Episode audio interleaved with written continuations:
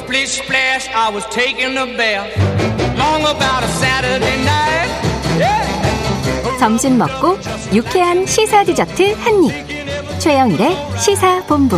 Well, I stepped out the tub and put my feet on the floor. I wrapped the towel around me. 네, 시사본부에서 정치율 조사 두 주 동안 치킨 본부를 열고 있습니다. 문자 보내주신 분 중에 추첨 통해서 치킨 쿠폰 보내드리고 있고요. 짧은 문자 50원, 긴 문자 100원, 샵 9730으로 많이 많이 참여해 주세요. 자, 매주 이 시간 찾아오는 경제본부. 만남과 관계와 흐름을 지켜보는 기자. 점과 점을 잇는 글을 쓰는 기자. 이 이야기는 본인이 본인의 계정에 적어놓은 글이더라고요. KBS 보도본부 서영민 기자 나와 계십니다. 안녕하세요. 네네. 어, 이거 보고 제작진이 되게 감동했어요. 아, 감사합니다. 기자 정신이 훌륭하다. 네. 저는 주초에 날이 더워져서 네. 아, 이제 머플러 안 보겠구나 그랬는데 아니요, 어제부터 아니요. 추워졌어요. 네, 며칠 전부터 좀 추워지고 네. 아, 찬바람이 좀 불고 감기 그래서, 기운도 있고. 네, 그래서 다시 아, 다시 머플러는 한 3일 계속된다. 풀었었는데 네, 다음 주를 네. 기대해 보도록 하죠. 자, 오늘 주제 네. 어, 중요해 보입니다. 달러 패권 위기.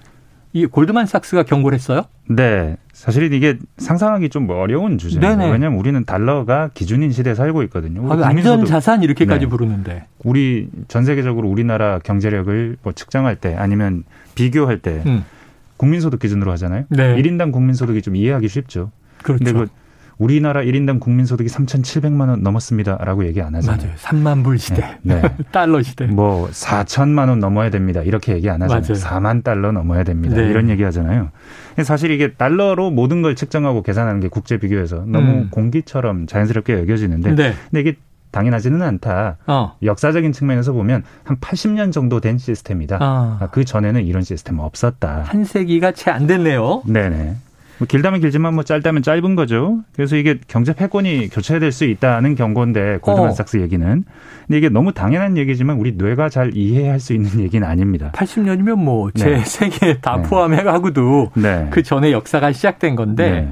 경제 패권이 일시적인 것일 뿐 영원한 게 아니다. 네. 체감은 잘 안 돼요. 사실은 이거를 그 지금 미국이 어디로 넘어간다라고 생각하면 상상이 잘 안 되는데 네네. 과거에 음. 영국에서 미국으로 패권이 넘어갈 때를 기준으로 한번 살펴보면 네. 좀 흐름이 좀 이해가 될 수도 있습니다. 아, 역사 얘기 재밌죠. 네. 그 어떻게 뭐- 넘어가게 됩니까? 전쟁 때문입니다. 어. 1차 대전, 2차 대전 거치면서 영국이 전쟁을 너무 많이 하고 국력을 네. 많이 소비하고 그러면서 결정적으로 빚을 너무 많이 지게 아, 됩니다. 네. 근데 그 빚이 미국한테 진 빚도 많고요. 예. 그리고 여튼 어느 정도로 많이 늘었냐면 한 2000, 그 1차 대전 전이죠. 음. 1914년에 한 7억 파운드 정도였는데 이게 네. 1차 대전 치르면서 61억 파운드. 어. 한 8배, 9배 뭐 이 정도 늘죠. 예. 근데 그 중에 한 10, 10억 파운드?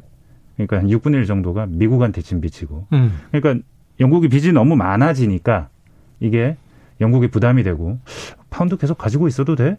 저기 저기 미국이라는 새로 떠오르는 나라가 좀 더 안전할 것 같고 쟤들이 좀 더 장사를 잘하고 네. 미국 달러가 좀 더 쓰기 좋은 통화일 것 같은데 하는 시각들이 확산되면서 네, 네. 빚이 너무 많아서 음. 영국에서 미국으로 자연스럽게 넘어갔다는 얘기인데 어허. 근데 이때 얘기를 제가 되게 흥미롭게 본 책이 네. 대격변이라는 아담 투즈가 쓴 책이 있습니다. 네네. 영어로 딜루전인데 음. 여기에서 나오는 미국의 모습을 한번 지금 들어보시고 이게 지금의 어떤 나라와 가까운지 한번 생각해 어, 보십시오. 네네. 얘기해 주세요. 1902년 미국의 이미지는 모호했다. 음. 성장과 생산, 이윤의 본보기이긴 했지만 부패와 관리 부실, 탐욕적인 정치의 본거지기도 했다. 어. 현대 정부의 모델을 찾아 미국의 전문가들이 독일 제국의 도시들을 순례했지 음. 독일이 미국을 찾진 않았다. 네. 그리고 영국 정부가 독일을 패배시키는 과정에서 상상할 수 없을 정도로 큰 재정 위기를 맞았고 네. 그중 10만 파운드가 미국의 진 빚이고 그래서 달러 채무가 늘어났는데 네. 원리금 상환액이 1919년에 이미 국가 예산의 25%로 가까운 장래 40%에 육박할 것으로 예상됐다. 네. 영국은 미국에서 현대사 유례없는 현상을 본다. 음. 이 나라는 우리나라보다 25배가 크고 음. 다섯 배더 부유하고 인구는 세배 많고 갑절로 더 야심적이고 난공불락이고 활력과 기술적인 능력, 산업 지식에서 아무리 못해도 우리와 비슷하다. 음. 어느 나라 떠오르십니까 지금? 네. 지금 약간 보면 미국이 부패와 관리 부실, 탐욕적인 정치 이런 네. 걸로 떠오르, 떠오르는 나라긴 하지만 예. 시스템은 약간 좀 부족하고. 아유 사실 이 1902년이면요 네. 서부 개척 시대니까 네네. 우리가 이렇게 영화에서 보는 건 무법자의 시대잖아요. 네. 총으로 해결하고 인구는 많고 그리고 중국 안 중국? 네. 지금 따지면 네. 미국이 중국을 볼 때 아마 그때 영국이 21세기. 느꼈던 거 그걸 느낄 겁니다. 네. 그래서 골드만삭스가 지금 그걸 보고 있는 아, 겁니다. 아, 패권이 넘어갈 수 있다. 네.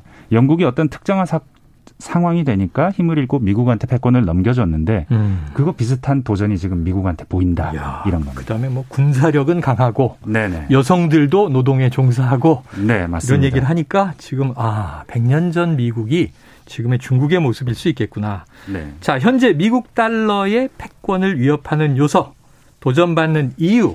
네. 뭐 미국이 흔들려서 그런 거예요? 또 다른 이유가 있습니까? 이유는 많이 제시합니다. 세계 네. 경제에서 네. 미국의 경제가 차지하는 무역에서 미국이 차지하는 비중이 점점 줄고 있다. 줄고 있다. 중국이 네. 커지니까. 아니면 쌍둥이 적자. 국가 음. 채무와 대외 적자가 계속해서 늘어나는 현상. 이거 지금 어떻게 막을 수가 없어요. 달러를 음. 쓰는 한 유로화가 등장했으니 예전에 그때 한참 전이죠. 유로화 등장했을 때 어우 유로화는 좀 더 달러보다 안정적인 것 같다라는 시각도 있었고 네네. 금융 위기 때 이게 미국의 시스템 위기니까 음. 미국이 이제 다 됐다 이런 얘기들을 했었죠. 음. 근데 이 얘기들 이유는 다 똑같지만 결론은 똑같습니다. 네. 아, 이유는 다르지만 음. 결론은 달러에 대한 믿음이 떨어진다. 어. 여기 하나가 더 추가됐습니다. 네. 최근에 네. 지정학. 지정학? 네, 러시아. 아. 러시아가 달러 돈을 가지고 있는 돈을 3천억 달러가 넘는 돈을 미국이 아예 그냥 못 쓰게 해버렸어요. 이게 러시아 소유의 돈인데 어. 스위프트에 배제하면서 기타 여러 제재 등을 통해서 우크라이나 침공했다고 네네네. 못 쓰게 해버렸더니 진짜로 못 썼죠. 달러가 무기가 되는 겁니다. 어. 이걸 인도도 보고 중국도 봤는데 공통적으로 생각하는 건 이걸 겁니다. 달러를 무기로 쓰네? 음. 우리도 밑보이면 저렇게 될 수 있네? 아. 달러를 가지고 있으면 안 되겠어. 하는 생각을 하는 큰 나라들이 생겼다는 겁니다. 이번에. 네. 그러면서 뭐 러시아는 네. 아예 달러 안 쓴다. 또 이렇게 네. 얘기하고. 맞습니다. 모든 우리나라 이제 무역은 다 루블로 한다. 이렇게 또 네. 얘기를 해 버렸죠. 야, 지정학적 도전이 다가오고 있다. 자, 이게 중동에 사우디도 떠오르는데 맞습니다. 워낙 그 친미 국가로 알려져 있는데 미국의 요청을 요새 잘 안 들어준다면서요? 네, 지정학적 위험이 돼가고 있습니다. 지금 네. 원유 증산 요구도 뜨뜻미지근했고 네. 페트로달러 질서 자체를 흔드는 얘기가 나옵니다. 지금 페트로달러. 네, 그러니까 달러로 원화를 결제하는데 네. 50년간의 표준이고 질서고 원칙이었는데 네네. 지금 중국한테 위안화 결제를 허용할까 말까 고민한다는 아, 얘기가 나오고 있거든요. 네네. 근데 사실 이 달러 시스템은 모든 원유는 달러로 결제하고 달러로 결제하기 때문에 모든 나라들이 에너지를 수입하려면 달러가 필요하고 네. 국고에 쟁여놔야 되고 음. 그러니 달러 수요가 늘고 미국은 계속해서 세계 경제를 순환하는 돈으로 네네네. 네, 달러를 네. 쓸수 있으니 핵심적인 달러 패권의 핵심적인 축 하나가 페트로 달러인데 이걸 네. 사우디가 자꾸 건드리는 거예요. 오. 왜냐하면 왕세자가 화가 났거든요. 아하. 사실 우리나라 정치 체제는 건드리지 말아야 하는데, 네. 근데 언론인 카슈크지 아, 생각나시죠? 인권 문제죠. 네, 암살 배후로 네 네. 왕세자를 지목했어요. 네. 왕실 그러니까, 비판도 네. 하고 우리를 정치적으로 보호해주지 않아 하는 네. 생각을 하는 거죠. 미국 입장에서는 음. 절대 왕정 이런 건 있을 수 없으니까 네. 권위주의 국가 네. 이런 건 인정할 수 없는 건데 근데 동시에 이게 페트로 달러 시스템과 묶여 있기 때문에 어. 만약에 사우디가 진짜로 이렇게 가면 골치 아파집니다 미국.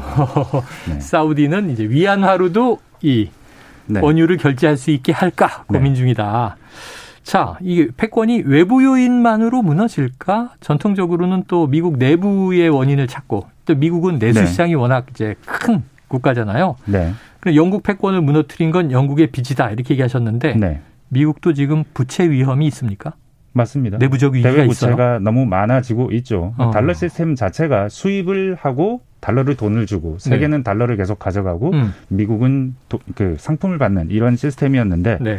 그래서 이게 위험하다라는 건데 어. 근데 지금 당장 당장 눈앞에 위험하냐 꼭 그런 것 같지는 않아요. 않다. 원래 사실 달, 기축통화라는 것은 네. 국제 결제에서도 쓰고 금융 거래에서도 쓰고 음. 외환 보유고로도 써야 되는데 알겠습니다. 위안화의 영향은 아주 미미합니다. 예. 여전히 아직까지는 그런데 역사적으로 보면 음. 충분히 음. 앞으로 어떤 일이 펼쳐질지를 네. 생각해 볼 가능성은 있다 이 얘기입니다. 자 달러 패권의 위기 어떻게 될지 지켜보도록 하죠. 오늘 흥미진진했습니다. 경제본부 서영민 기자였습니다. 고맙습니다. 감사합니다. 자, 오늘 치킨 쿠폰 받으실 분이요. 7457님, 9000님, 8698님, 4061님입니다.